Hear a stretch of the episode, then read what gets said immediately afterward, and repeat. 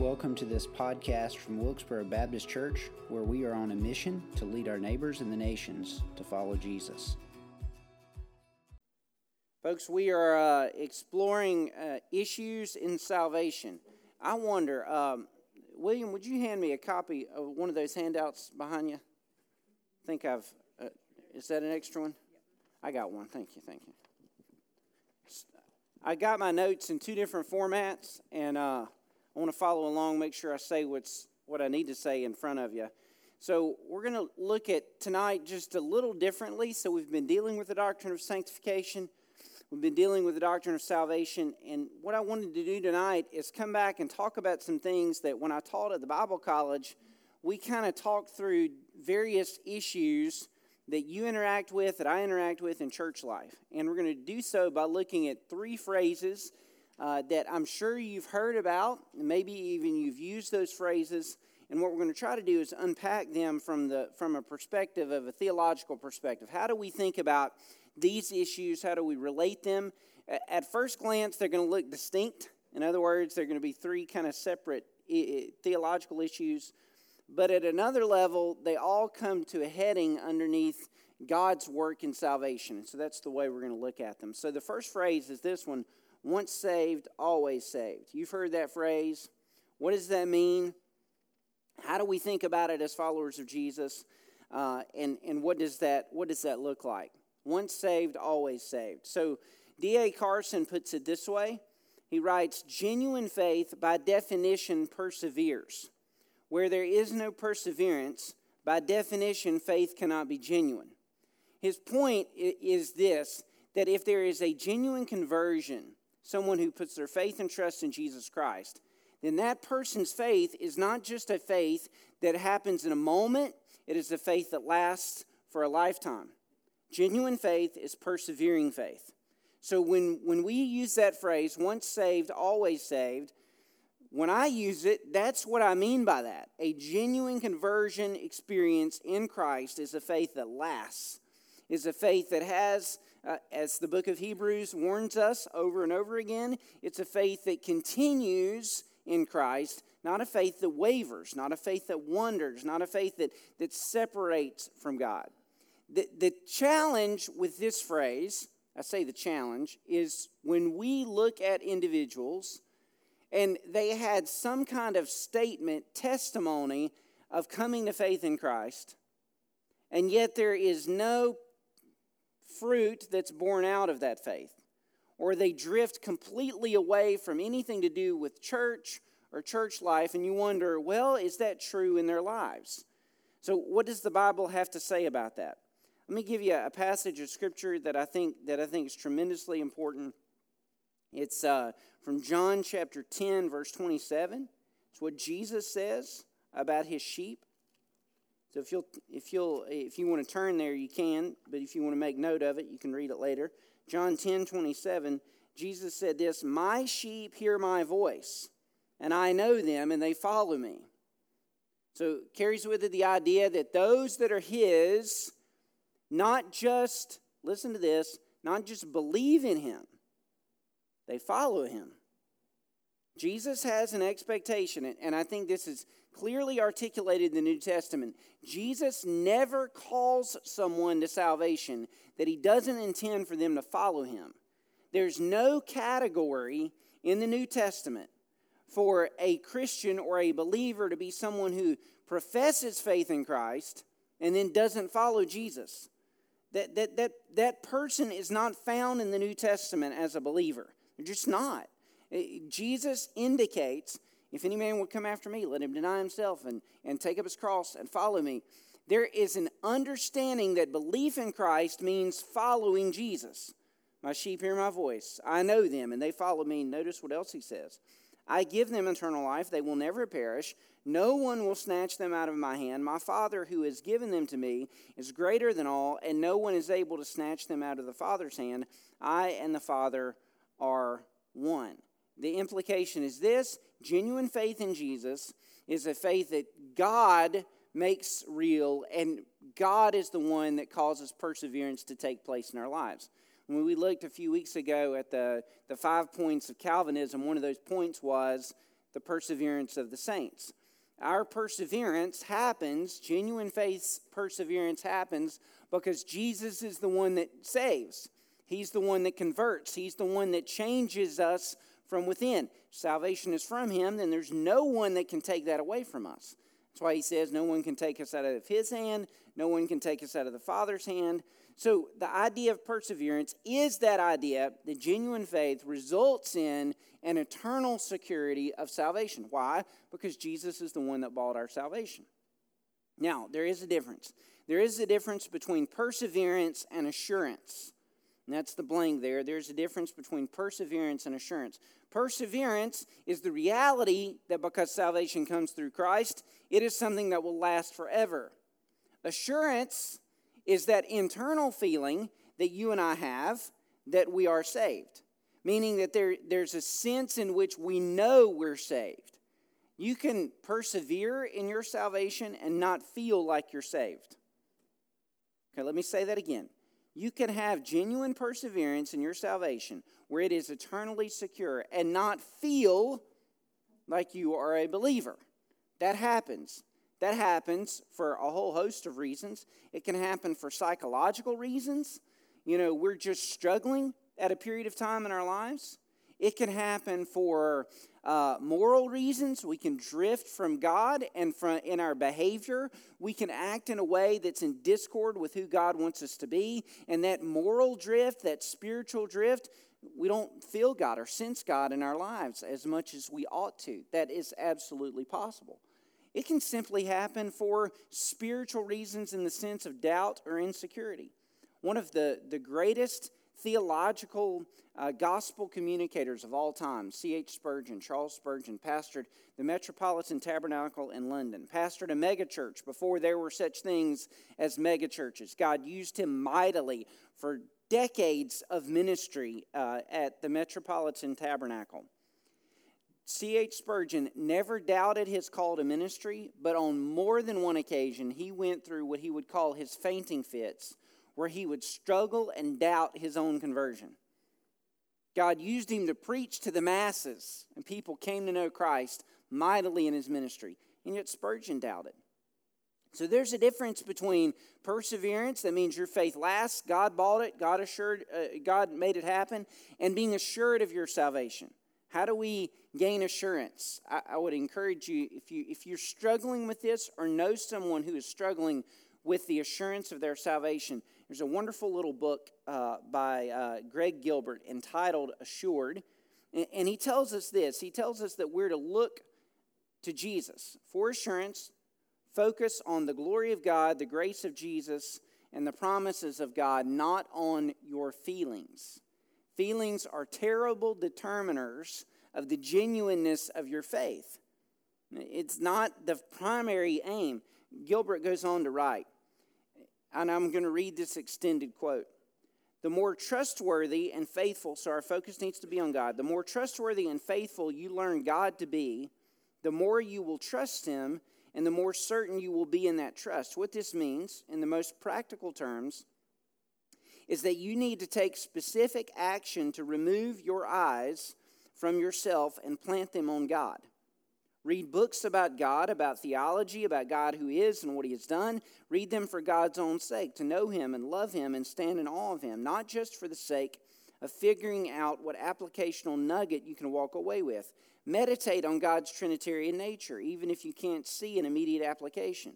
Dwell on the intricacies of sacrifices and atonement, even if those details don't seem relevant. As you broaden your vision of God, you will find your love and awe of Him deepening, and the result will be that you will trust Him more.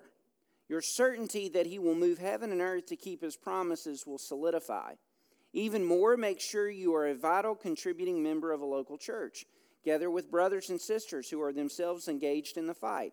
Sing hymns of praise to God. Hear his word read and preached. Lift up your voice with them in prayer. What you will find is that fellowship with other believers will remind you of God's promises, spiritually stabilize you, and reinvigorate you to continue in the fight. Often, the very best way to deepen our assurance of salvation is to peel our eyes off ourselves and put them on God and his people.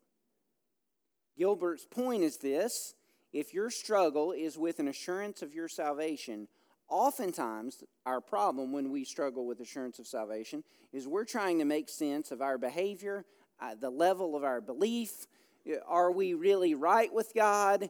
And, and we look internally for that rather than externally at the one who has saved us and redeemed us. What we need to look at is God. Who we need to look at is Jesus. What we need to focus on are the promises of God. That's why Jesus said this when, when his disciples were questioning him about faith. Do you remember he used language like if you had faith the size of a mustard seed, you can move a mountain? Remember that line?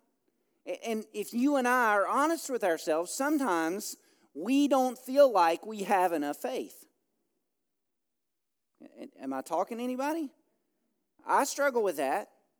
You know what Jesus' response to that really is? It's not the amount of faith that matters, it's who faith is in that matters. The object of our faith is far more important than the amount of faith that you and I possess in the object of our faith. In other words, our focus doesn't need to be as much internally how much faith do I have? How well have I lived this week? How close do I feel to God? The, what I need to be thinking about is God, is who God is in Jesus Christ, who Jesus is. Has He always been faithful? What does Jesus say? So the issue with assurance is who our focus is on. Now, let me give you the, the last the last kind of observation here, though. So what do we do about those folks who we might say there is a disconnect between their profession and their fruit? Because you and I, all, every single one of us in this room, knows of someone or knows a few someones who made some sort of profession of faith, and our question might be was their faith genuine? Where, where does that leave us? For starters, I would say this we are not their judge. Let me just say that out, out loud. It is not my job or your job to judge someone's genuineness of salvation. It's just not. That's between them and God. And I promise you, God's not going to make a mistake. Okay? If God lets somebody into heaven, it'll be because their faith was genuine and they're really saved. If they don't make it to heaven, it'll be because their faith wasn't genuine and they're not really saved. And you and I don't have to worry about that, meaning it's not our place to determine whether or not that's true in someone's life. And, and that ought to take a giant weight off your shoulders and mine. It's not, our, it's not our place. It is our place to be concerned.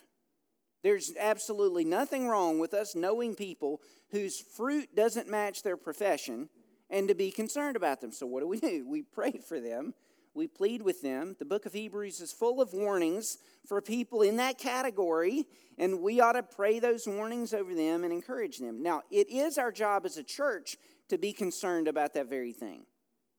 So, it is the responsibility of the church to practice regenerate church membership through administering baptism and conferring church membership. What do I mean by that? As a church, let me say this very humbly but also very clearly.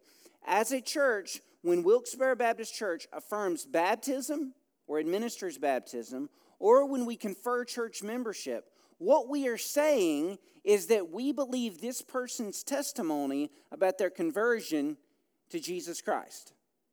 So, baptism means that we affirm our elders, pastors, myself, Danielle, Tad, whoever it was, or any combination of those that it was that talked with them, we believe that their testimony of trusting in Jesus is, is genuine. They've articulated that, so we will administer baptism. In other words, we're inviting them to say publicly that they've trusted in Jesus, they're following Jesus as Lord, and so we're, we're inviting them to declare that publicly.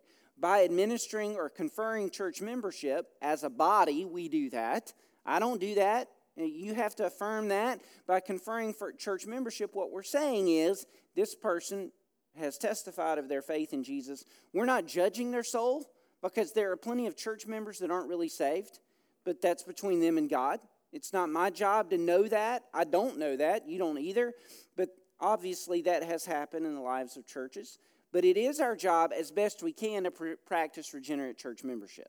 Does that make sense? And so, part of what we're going to be doing, what we as elders are working through, is how do we invite those people who have stopped attending our church? Because here's one way that, I mean, the most obvious way that we're concerned about someone's profession of faith is if they're a church member at a congregation, but they never show up. There's a concern, right? They, they say they love Jesus, they say they trust Jesus, they say they know Jesus based on their church membership, but they, they never show up at church, they never sing to God, they never pray to God, they never visibly among the body of believers. And so it's our job to kind of navigate that. As elders, it's our job to navigate that. As a church, it's our job to kind of, you know, work with those people, invite them back, pray with them, talk with them, and then if, if need be, it's our job to kind of determine if that person's not going to publicly affirm their church membership by attending Wilkesboro Baptist Church and supporting the church, then maybe they need to choose to either not have church membership here or something different needs to take place because their membership, by, by their membership being here, we're saying they're a follower of Jesus. I mean, that, that's our affirmation as a church. So, as a congregation, it's important. We're not their judges. Even, even dealing with church membership is not us judging their soul, it's simply us saying, their lifestyle doesn't necessarily match what their profession says. And because of that, we, we don't want to be in the game of affirming something that their lifestyle doesn't show. And so those are things that as elders we're working through, uh, and we'll be getting information back to you. By the way, if there were ever to be a situation where someone in, whose membership is at Wilkesboro Baptist Church, who really didn't need to have church membership or didn't intend to come back to church or anything of that sort, the church body has to, has to make that decision. You know, I, I, there's no group in the church that gets to say, you get kicked out of the church because you know you're not attending the church. No, the body gets to say that. That's our job as a congregation. None of those decisions will ever be made apart from you working with us as a congregation member. Does that make sense? I'm just giving you heads up on some things that'll be taking place in the next months. We're going to reach out to those some of those folks that aren't attending I would encourage you, if you know somebody who's not attending church, that should be attending church, tell them you're praying for them, tell them your church is praying for them, invite them to re-engage in the life of the church. It does, it does matter. Okay, so that is, uh, that is once saved, always saved. Let me give you a second one that we talk about when we deal with uh, Bible college students. It's the age of accountability. And, and I'm sure all of us have heard of that. At a certain age, God holds children and young adults accountable for their knowledge of right and wrong. And until they reach that age of accountability, then, uh, then their soul is in God's hands or something to that effect. Well, what does the Bible tell us about that? So here's some points, upon, points to ponder. The first one is this the Bible does not address this issue with the clarity we may, might like. I'm just going to say that outright. There are, I wish the Bible were more clear on this topic. Uh, it is not as clear as I would like it to be. There are two places in Scripture where, where the issue of the age of accountability is addressed, sort of. The first place would be in 2 Samuel 12, 15 through 23. This, of course, is the section of Scripture where David had committed uh, adultery with Bathsheba. He had murdered uh, Bathsheba's husband. And then uh, Bathsheba was pregnant uh, by that act of adultery. And God took the child. The child d- d- was sick after birth, and David mourned for that child, prayed for that child, sought God to heal that child. Uh, and when the child died, at the very end of that, that time, David made this statement. He said to his servants who, who wondered why he had stopped mourning after the child's death, he said, I or he cannot come back to me, but I can go to him. So there was that affirmation that he believed he was going to go to where that child was.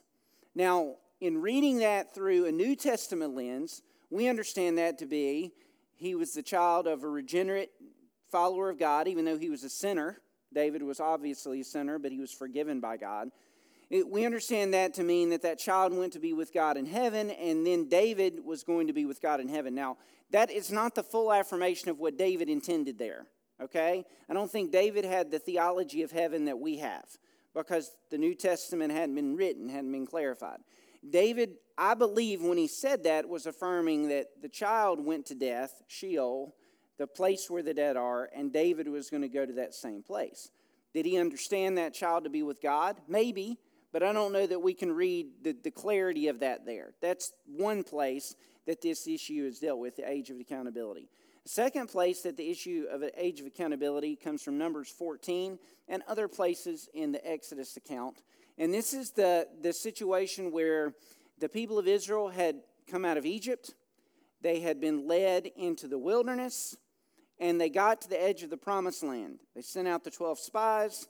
Remember, the 10 spies came back and said, The land is too strong, too many giants, too much, too much power from the Canaanites. Um, and then two spies came back, Joshua and Caleb, and said, We can take over the land.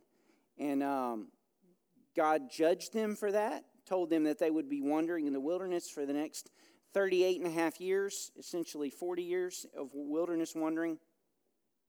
And the people of Israel said, "Hold on a second, we sinned." They went into the they went in the land, tried to take over the land without God. They were defeated, and they ended up wandering in the wilderness. God's judgment on them in Numbers 14 was this: all of those adults, all of the responsible adults in the in in that event would die in the wilderness.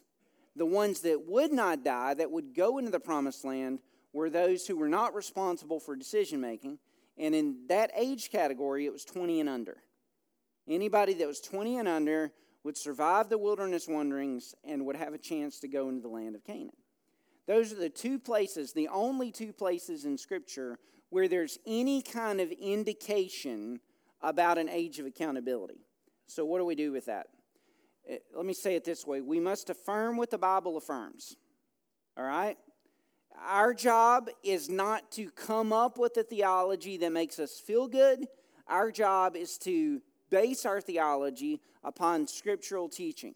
The scripture teaches at least two things about salvation with utter clarity the total depravity of man, meaning that every person is a sinner whether they're a baby or whether they're an adult. The, Bible teaches that. It teaches the fallen condition of humanity. The book of Romans is clear about this. So, the total depravity of man and that salvation can only come through Jesus Christ. The Bible's clear about that. There is salvation not through human innocence, there is salvation only through Jesus Christ. So, let me, let me read Wayne Grudem on this topic.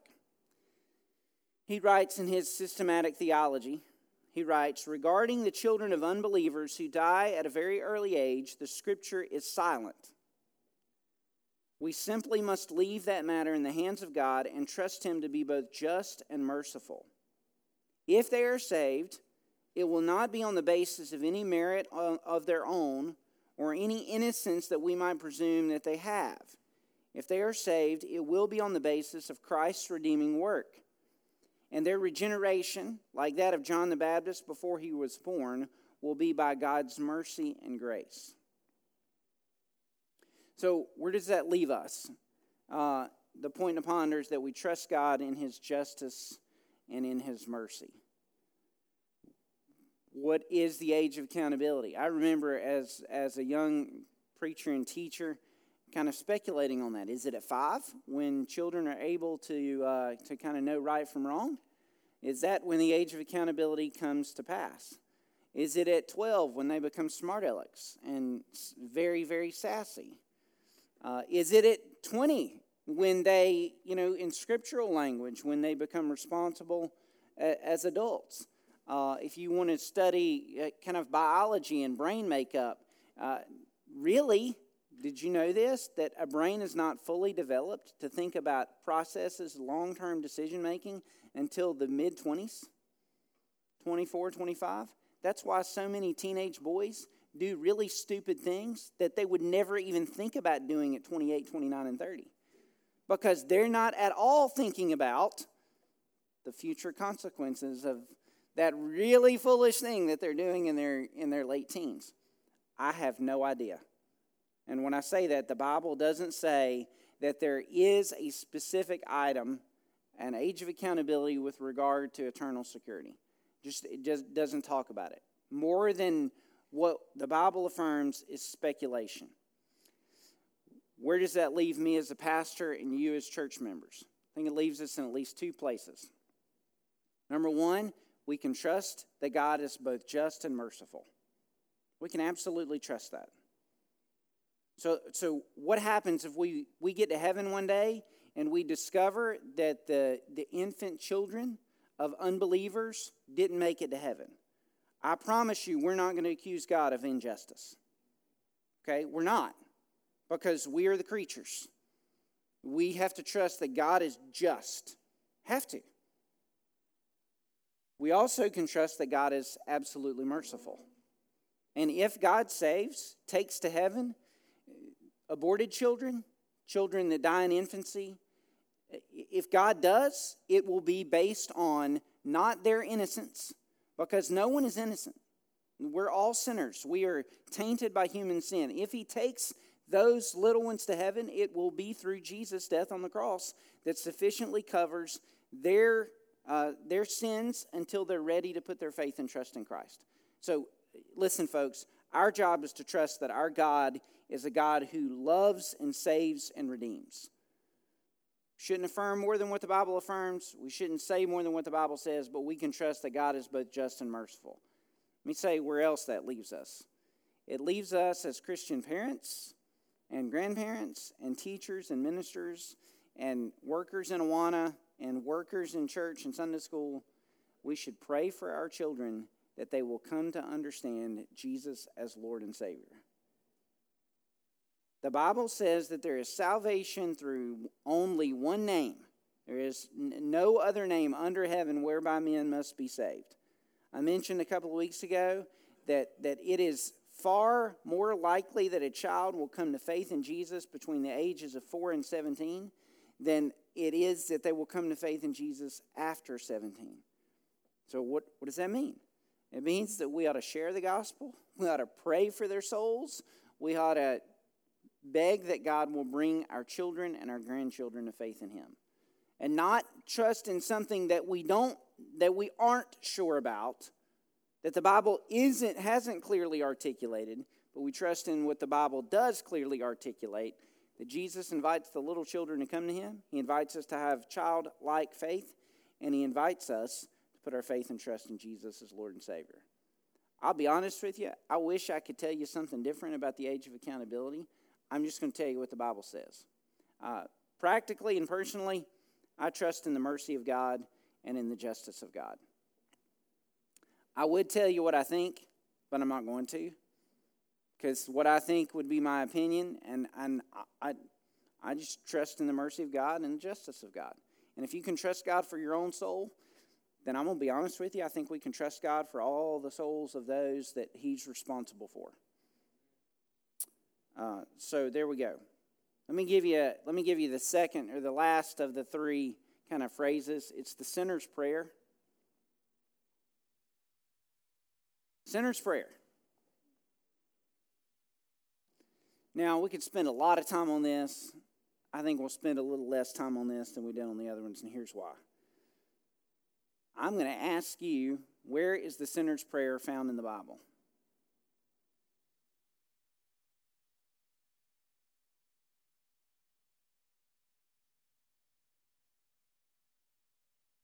It's not there.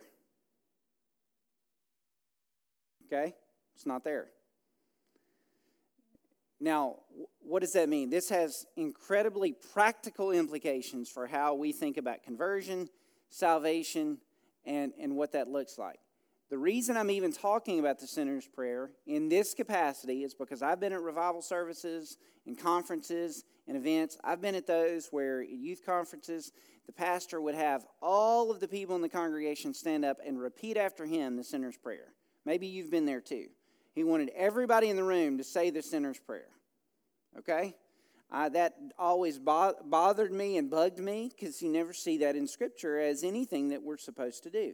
Here's why we are saved by God through faith.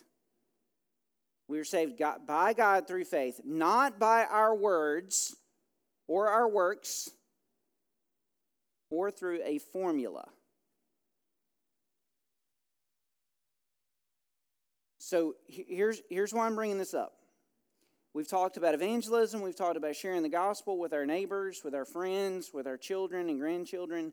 And some of you might say, well, what do we do when we get to that point of where that person is ready to trust in Jesus? Should we lead them in a sinner's prayer? You can. All right? Let me affirm this. Praying, confessing our sins, trusting in Jesus through the language of a prayer, like a sinner's prayer, is not wrong. It's just not what the Bible tells us has to happen for salvation to take place. Prayer can be the mechanism through which we express trust in God. But I know a lot of people that have come to faith in God apart from anything that would be like a sinner's prayer. Uh, even recently, I can tell you stories of people who came to know Jesus that faith happened in them in a moment. And their testimony is, I just believed.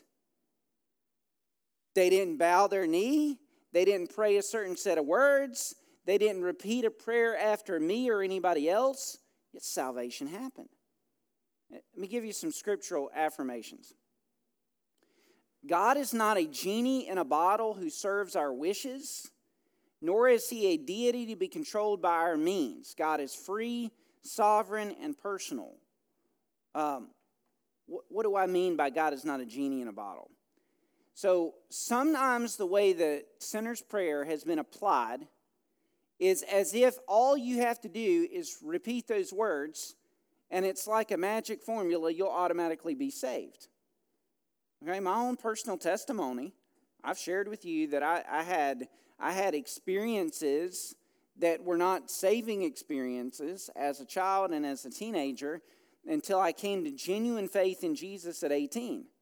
I prayed the sinner's prayer on multiple occasions prior to my conversion. The, the, a, a sinner's prayer doesn't save someone.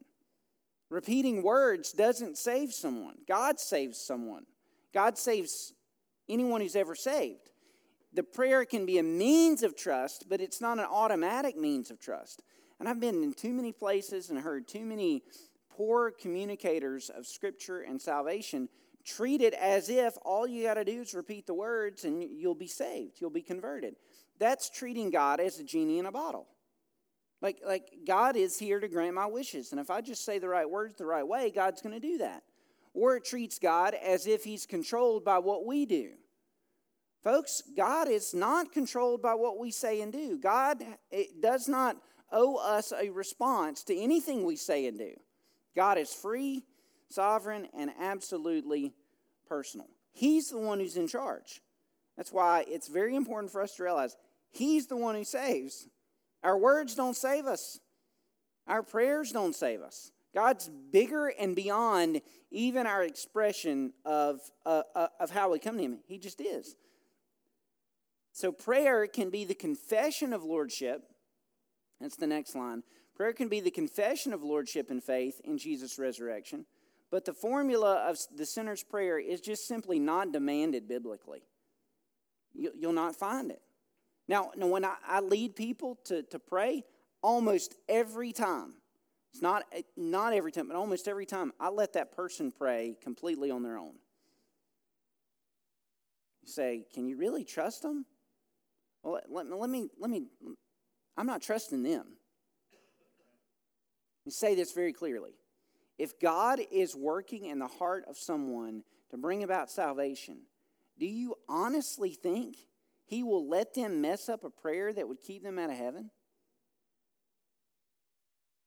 I'm going to uh, just keep my head shaking resoundingly no. He's not going to let that happen. If God is the one who saves, He's the one who's going to bring about their heart to conversion at the right time. We don't have to manipulate that. I don't have to coerce that. God is very good at saving people. He's been doing so for millennia. He doesn't need my help to make sure that takes place in that moment. He uses us without doubt. He uses the communicated gospel. He uses people to lead one another to faith. And there is, let me tell you, some of you prayed a sinner's prayer to receive Jesus. I say that to say amen. It absolutely can be a means. But if we use it as a formula, we've, we, we've twisted it and made it something that it's not. Does that make sense?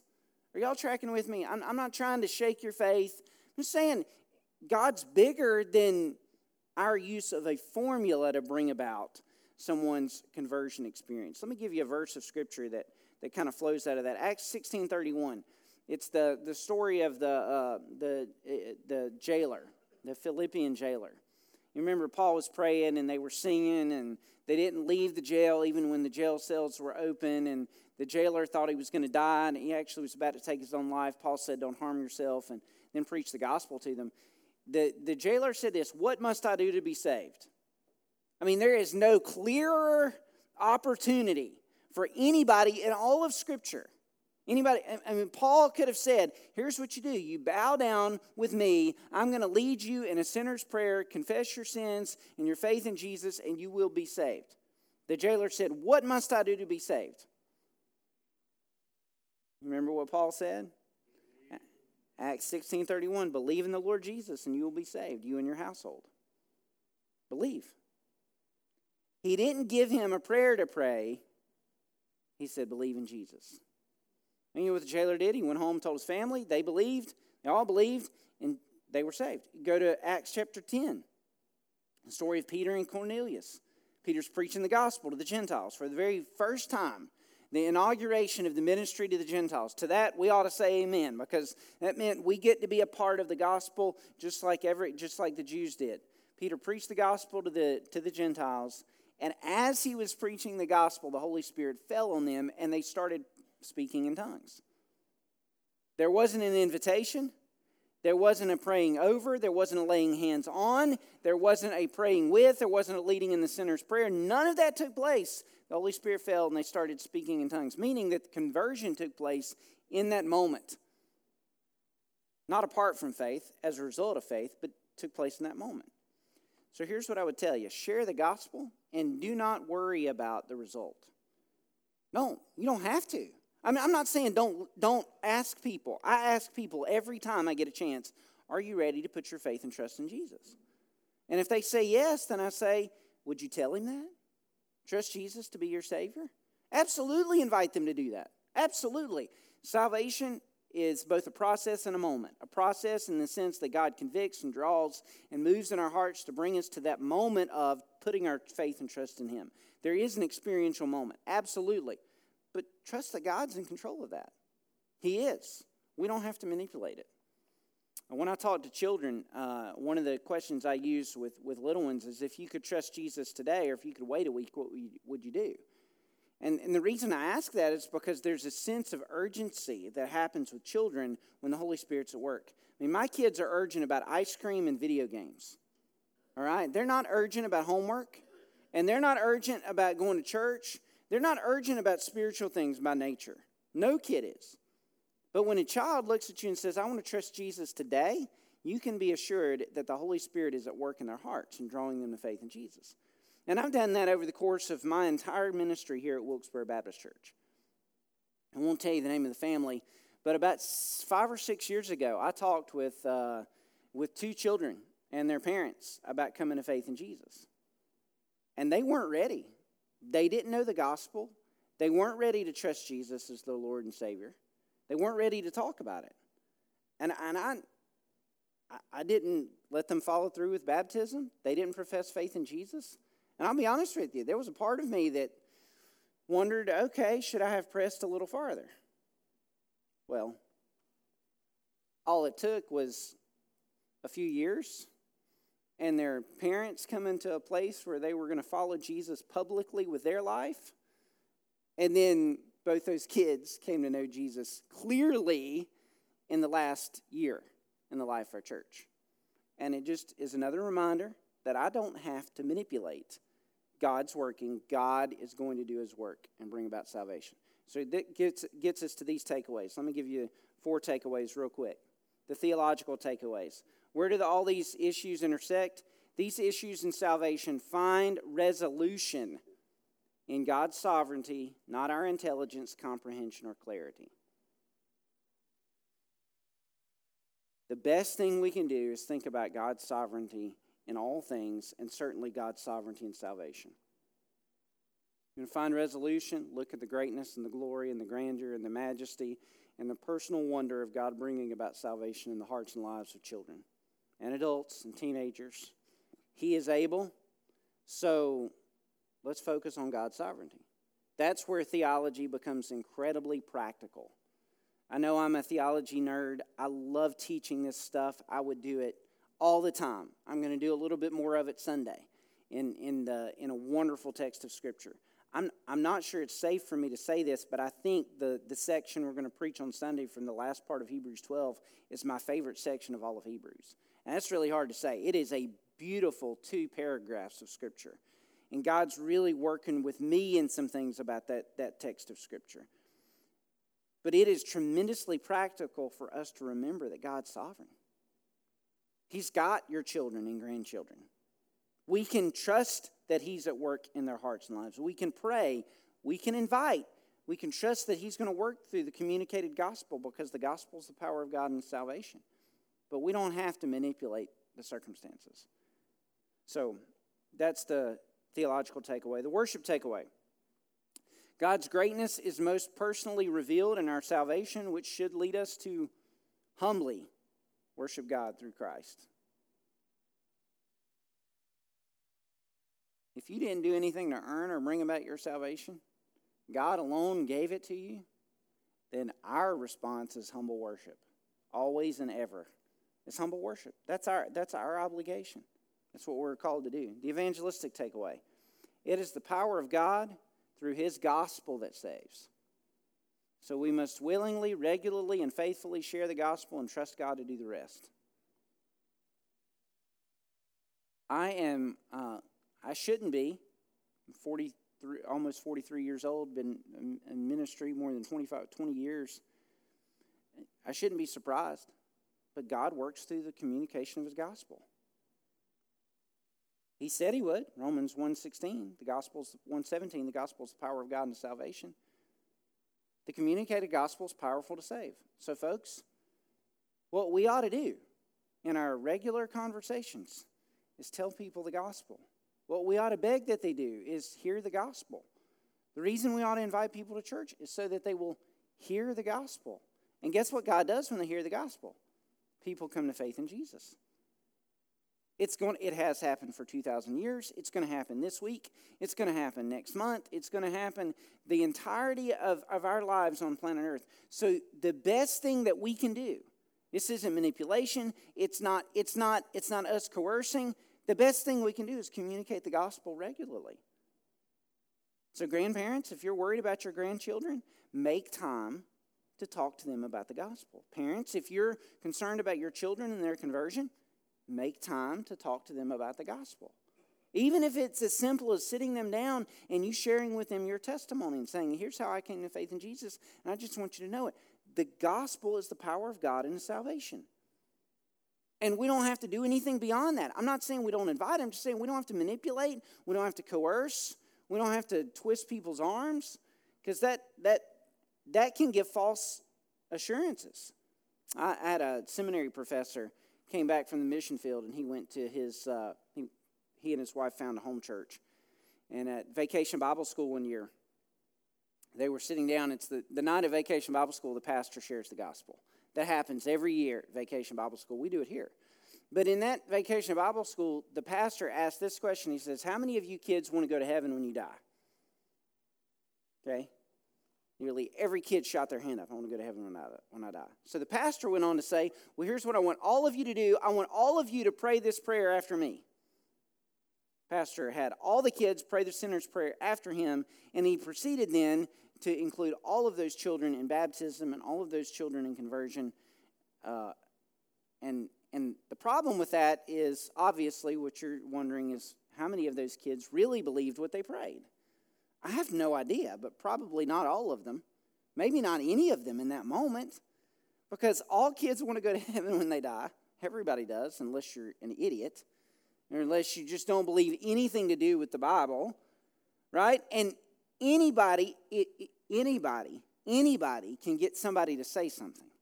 I could get you to repeat anything after me, or anyone that's, that's spiritually sensitive. That doesn't save you, only God does. And so I, here's why that matters for us as a congregation, for me as a pastor. What we don't want to do is affirm someone's experience of profession of faith as salvation if, if we're not as sure as we can be that it's God at work, right? So I don't need to manipulate. God is really, really good at sharing, at saving people. Share the gospel, trust Him to do the, do the rest. Okay, lastly, since God has uh, been sovereign in my salvation, I, we can trust Him to be sovereign in the salvation of others. So, watch this, just as a way of reminder. If, if you would go back and think about all that God did to bring you to conversion, I'm not just talking about the moment, the experience of your conversion, I'm talking about the lead up to it. Every single one of you who has a genuine conversion story could tell me the lead up to your salvation, whether you were four or whether you're 40. You could tell me the conviction in your heart. You could tell me how you felt. You could tell me the ups and downs. You could tell me the attempts you tried to make. You could tell me the guilt you felt. I mean, all sort of descriptions would come if all of you started sharing the lead up to your salvation. And yet, all of us who are genuinely converted will, will come to this conclusion God did something to change my heart. And we could, if not give the day and moment, I don't mean to say it that way, we could, we know when that, we know when that happened. We know. And we know that God is the one who did that. So if you think about all the things God did, allowed, caused, convicted, brought about in your life to bring you to that moment of conversion, and then think about all that God's done to reshape you into the image of Jesus. If God was that sovereign in your conversion, He's going to be that sovereign in anyone's conversion. So, what we ought to do, if we trust that God's sovereign, we ought to pray for the conversion of sinners. Eh, you hear me every Wednesday night. Every Wednesday night, almost to a point, I pray for the salvation, the children that are in Awana, the middle schoolers that are upstairs, because I know a handful of them. I know the conversations they're having. I know the way they're talking with their moms and dads, but I know it's up to God to save them. If I can trust God to be sovereign in my own salvation, I can trust Him to be sovereign in theirs. Pray for their conversion, share the gospel with sinners. I, I, I, it really comes down to that simplicity. Amen. So uh, we're we're not we're not but a couple of weeks away from our summer break. Uh, now, our summer break's not really a break. You're going to hear teaching and preaching from some others in the life of our church over the summer. I'll have a schedule for you probably next week, uh, at least the starting point of a schedule, waiting on some confirmations from some, from some others who will be using those Wednesday nights to teach and preach. Uh, but next week, what I'm going to do is I'm going to lead into a, a, a, summer series on Sundays that I'm going to uh, preach on by, by trying to bring a connection. So we've spent now February last year when we started our theology series. I'm going to kind of try to bring us back full circle before we start a new a new um, uh, doctrine, and just kind of why is it that we depend on Scripture, and how does Scripture connect all the dots between the doctrine of salvation and the doctrine of Christ and the doctrine, uh, uh, the other doctrines that we've looked at? Why is that important?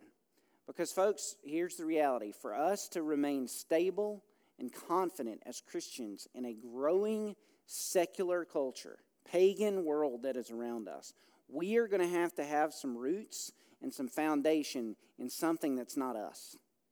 Um, and so I'm going to try to make some connections next week. Some of what we're going to talk about in the summer is going to kind of lead into that. And then in the fall, when we come back and begin this regular schedule, we're going to be in the doctrine of ecclesiology. That's the doctrine of the church and spend some time thinking about that in depth. So uh, that's our that's our our game plan. I hope to see you next week. Remember, next week not only will we meet here, but we will have the baccalaureate service for Central Wilkes High School. Uh, that'll take place at uh, the beginning about 7 o'clock. Tad will be speaking in the sanctuary for that. So we're going to have a crowd of folks uh, next Wednesday at church. So be welcoming and be warm for those that are our guests. And uh, thank you for being here and thank you for your help with tables and chairs. Good night and God bless. Thank you for listening to this podcast. Remember to like and subscribe wherever podcasts are found.